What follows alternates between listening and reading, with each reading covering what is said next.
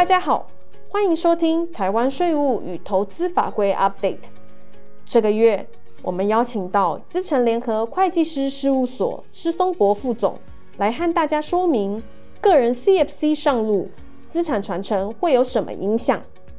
接下来，先把时间交给施副总。今天要跟大家分享，个人 CFC 法规已经在二零二三年一月一日上路。这个上路法规对我们的自然传承会造成什么样的影响？由我今天来跟大家分享，提醒大家注意的一个点。那就现在法规已经上路的立场，在上路前，其实我们对于境外公司的传承就已经有一些挑战。这个今天会在第一个部分跟大家分享一下。那这个法规上路后会造成什么样的影响？我们会在第二个部分跟大家分享一下。那先从第一个部分，常见我们个人持有的境外公司传承会面临的一个挑战。从简报上我们可以看到，因为我们持有的这个境外公司是一个在其他国家所成立、依当地公司法所成立的公司，个人持有这样的股权，当我们面临身后要继承的时候，是要到当地国去办理这个继承程序。那这个继承程序是相对复杂的，那甚至我们现在有看到部分的案件，当地国的律师会要求我们提示这个股权持有人，也就是这个台湾人他的一个遗产税的一个完税证明。所以在这个情况之下，对于这样的一个继承程序，因为都要透过两地的律师与法院来做一个认证。所以这个资讯是一个相对公开，甚或可能当地国给你要求完税证明，所以这个资讯也会是一个公开的一个资讯。再者，这样的一个程序历史会比较漫长，那涉及如果不是不止一个国家，它的时间可能会更长。那对于这样的一个程序，当然透过两地的律师跟法院，它的费用也会提高，会比你在当地会比。比你在台湾的一个继承程序的成本还要高，那甚或可能在分配上也必须要得到当地国的一个法官的一个准许，你才有办法去做一个分配。所以在此要跟大家提醒一下，像这样的一个持有方式，对于未来的一个继承，必须要去注意这个程序是相对复杂而且冗长，而且可能不是如大家所期待的可以这么样的隐秘。的情况，那第二个部分跟大家提醒一下，这种个人持有的境外公司，实务上常见，大家会透过这样的境外公司去分配财产给下一代，来达成传承的一个目标。实务上有看过，因为这样的一个分配动作，被金融机构认为有洗钱的疑虑而遭通报。那这个遭通报以后，自然就会函请税务机关去做。税务的一个调查，那这个税务的调查呈现出来的情况，可能会被认定它是 A 公司先将盈余分配给个人，那个人再将这个盈余赠与给子女。那在这样的一个情况认定下，第一个，公司分配盈余给个人就会有海外所得实现，应该要计算最低税负的问题，未依法申报还有处一倍到一点五倍罚款的问题。那个人把这个资产赠与给子女，没有依法去做赠与申报，那补税以外，也有可能遭遇一到两倍的一个罚款。那甚至在二零二一年，我们十二月已经修正的《税捐稽征法》四十一条，如果你的漏税额在一千万以上，它的刑责会提高，罚金也会提高，这个也是要提醒大家要注意的一个点。所以在现行的情况之下，如果从法令 CFC 法令还没上路之下，现况上就会看到会有这两种的一个挑战。那加上这个法规上路以后，它带来的影响会是对个人会在传承上会有一些更不利的情况。那我们分两个部分来说明这个不利的情况。第一个是这个法规的上路会提高主管机关查核的一个情比例，而且能从这样的一个查核，进一步去掌握你资产传承的一个情况。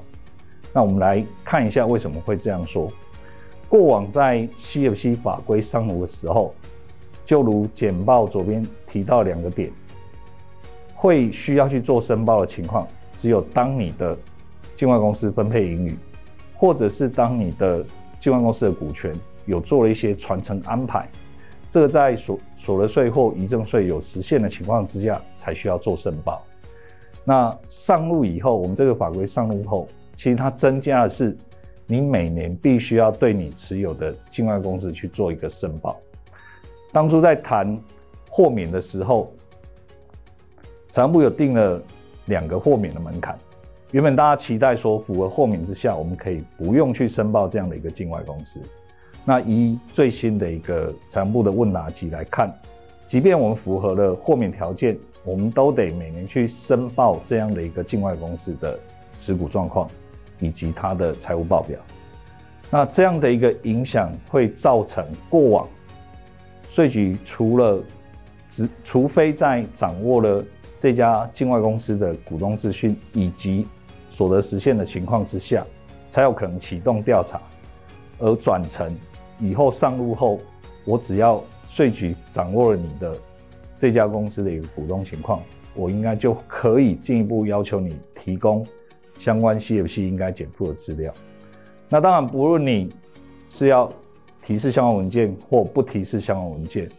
其实税局就可以从这个地方来掌握你的境外公司是不是已经有发生了传承的情况，而需要申报的一个状况。哦，所以这一点提醒大家，CFC 这个法规上路，对于我们未来的资产传承，过往期期待它是一个比较隐匿。哦可以不主动申报的情况，可能会造成一些改变。第二部分要提醒大家注意，过往大大家对于这种境外公司的使用习惯是不会有一个完善的账务记录，但这个部分在 CFC 法规上路以后，会让我们带来一个更不利的一个情况。那为什么会这样说呢？在 CFC 法规上路前，我们可能。如前面提到的，会因为境外公司股权继承而必须要面临补报的这个情况。可是这个在未来 CFC 法规上路以后，你不只要补报这家 A 公司的一个遗产税，过往年度的一个所得税也会需要一起补报。那在这个情况之下，补报的立场必须要重新回头去整理这些 CFC 的财务报表。是一个非常不容易的状况，因为一各位过往的使用习惯，交易凭证你们可能没有完整的一个保存，再加上时过境迁、人事更迭，有些交易性质已经难以确认了，这样的一个财务报表重新整理，会是一个不容易的挑战。再来，如果没有一个完善的一个财务报表，没有一个完善的账务记录。会计站在没有办法及时做每年的一个查核之下，恐怕要经会计查核签证是会有困难的。那 CFC 财务报表如果没有经会计查核签证，这这个会造成另外一个影响，就是过往年度如果我们有曾经有亏损，也有获利，原本依照法规可以做盈亏互抵的一个情况，那在没有快速查核签证，依法令规定是不能盈亏互抵的。这时候就会造成我们税负更不利的一个状况。那当然提醒大家这一点，就是希望大家从现在应该尽快去整理重建你的 CFC 报表，以符合未来如果需要申报的一个要求。但是第二点要提醒大家，有了这个财务报表申报前，你可能还要去注意一件事，因为财务报表会有两年度的一个财务数字资讯。那这样的一个财务数字资讯会不会透露你以往年度？虽然我们在谈 CFC 这个法规，谈到课税只从二零二三年一月一号以后课征，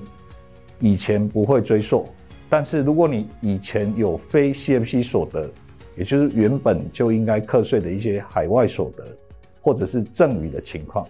那你的财务报表会不会透露出这样的一个应课税情况？比如说过往年度你可能在二零二二年。有把资金汇给个人，那这样的一个交易你在财务报表会怎么去表达它呢？是保留盈余的减少，还是列在无往？那这个会造成可能税局会认定你有海外所得实现要课税的一个风险。那另外，如果你不是汇给个人，可是会给个人的子女，正是在财务报表上又是如何表达？可能除了左边提到的所得税的问题以外，还会有认为是个人有把资产赠与给子女的风险。所以这这一点也要提醒大家，在备妥你的 CFC 的财务报表以后。申报前，你还是得跟您的会计师好好讨论一下，这些可能会不会有透露出有一些以前不合规的一个情况。那期待大家在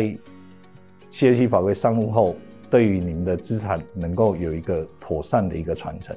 谢谢大家的收听，也欢迎大家到 PwC 台湾 YouTube 频道观赏影片，或订阅 Podcast 频道，及时取得最新资讯。我们下个月空中再会。